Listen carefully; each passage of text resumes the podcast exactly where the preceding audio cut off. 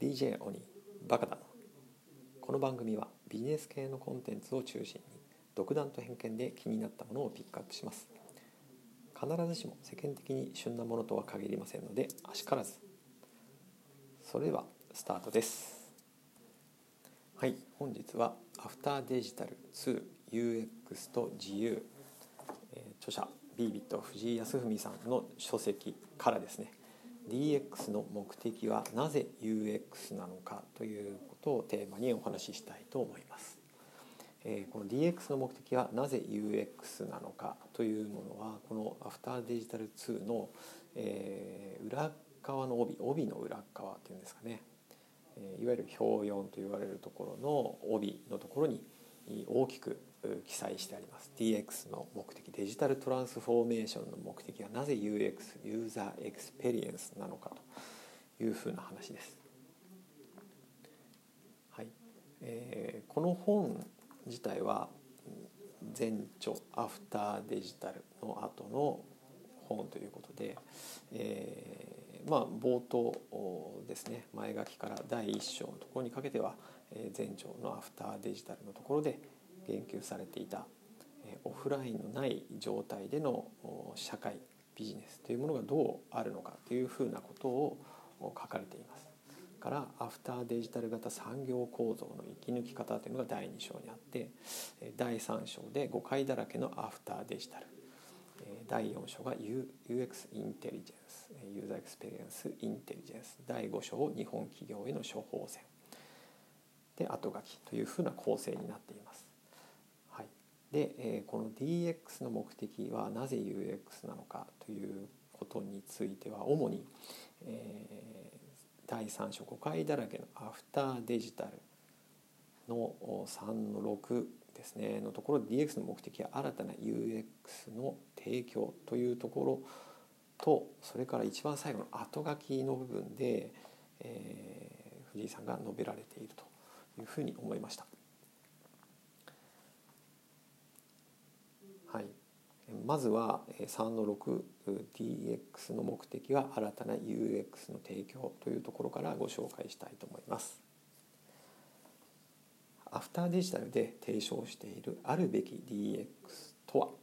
デジタルとリアルが融合することで膨大で高頻度な行動データを使い企業競争の原理が商品販売型から体験提供型になる。つまりバリュージャーニーを作って運用していくことを踏まえ新たな顧客との関係性とはどのようなものでありどのような体験を提供する存在になるべきなのかを考える活動である。これはつまり UX ユーザーエクスペリエンスの変革を中心に行い DX デジタルトランスフォーメーションは中身のない変革になりがちであると言えるでしょうとおっしゃっています。アフターデジタルそれからアフターデジタル2を通じて、えーまあ、属データが属性データから、えー、行動データに変変わっていくと、まあ、データとして意味のあるデータがですね属性データから行動データに変わっていく。それから、えー、ビジネスの在り方も製品販売型から体験提供型になるということはアフターデジタルそれからアフターデジタル2を通じておっしゃられています。はい、そしてアフターデジタルという概念の本質は真に顧客提供価値で勝負することだと思うというふうにおっしゃっています。サービスを選んだり使い続けたりする際の基準はテクノロジー導入度でも OMO 展開度 OMO オンラインマージスオフラインの展開度でもなく便利か好きかベネフィットを感じるかといった体験品質ではないでしょうかということですね。一見当たり前のことを言ってるように思うかもしれませんが体験提供の時代だからこそこの顧客提供価値を分かりやすく定義できるかどうかが重要だというふうにおっしゃられています。体験提供型ビジネスバリュージャーニー型のビジネスを作って運用していく場合には多様な接点をジャーニーとしてつなげる時間軸ビジネスであるので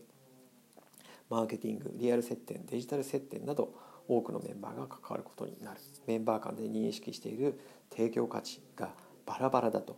サービスの説明が統一されずコールセンターと EC と店舗で違う説明をしてしまうかもしれない。そうなるとユーザーから見た時に一貫性がないように感じられてしまう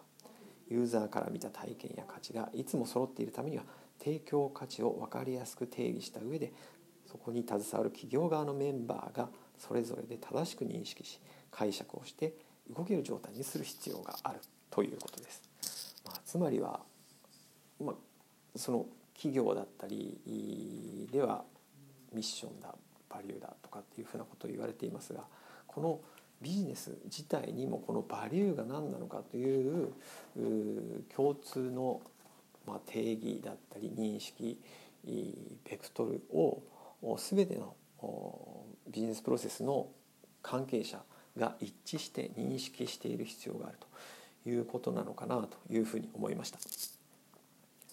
はい、そして、えー、後書きの部分ですね、えー、そこでは UX ユーザーエクスペリエンスの可能性というふうなことでお話をされています。中国では良質な UX はビジネスにおいて必須かつ超重要と考えられていてプロセスのワンステップを削ることに全力を費やしている。UX はビジネスに直結し UX で負けてしまっては競争に勝てないことが分かっているから。ビジネスモデルや接客品質が最高でもユーザーエクスペリエンス UX が悪ければ全てが壊れてしまうスティーブ・ジョブズが一つ一つの挙動やデザインに口を出したのは UX が全てを左右すると分かっていたからではないでしょうかしかし UX はビジネスの本質に関わっているということは日本ではなかなか伝わらないということをもどかしく思っていらっしゃいますね。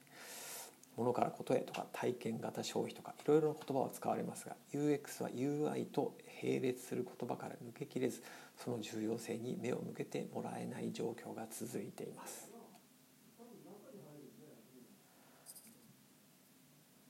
はい、ユーザーに起きていることを理解し UX をより良くするから人はそのサービスが好きになり使い続けてくれるのです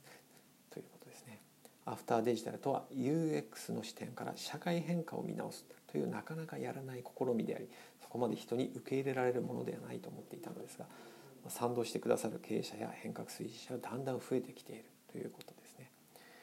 UX で全部が語れるとは全く思っていませんが UX が正しく評価されないと永遠に DX に閉塞感があるままであろうと思いますということですね。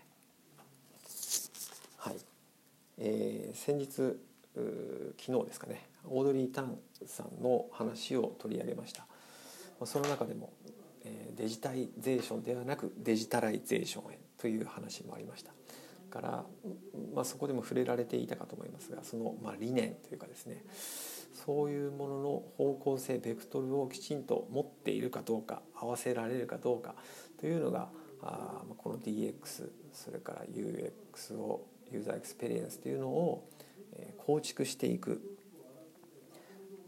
上でとても重要になるポイントなのじゃないかなというふうに思いました。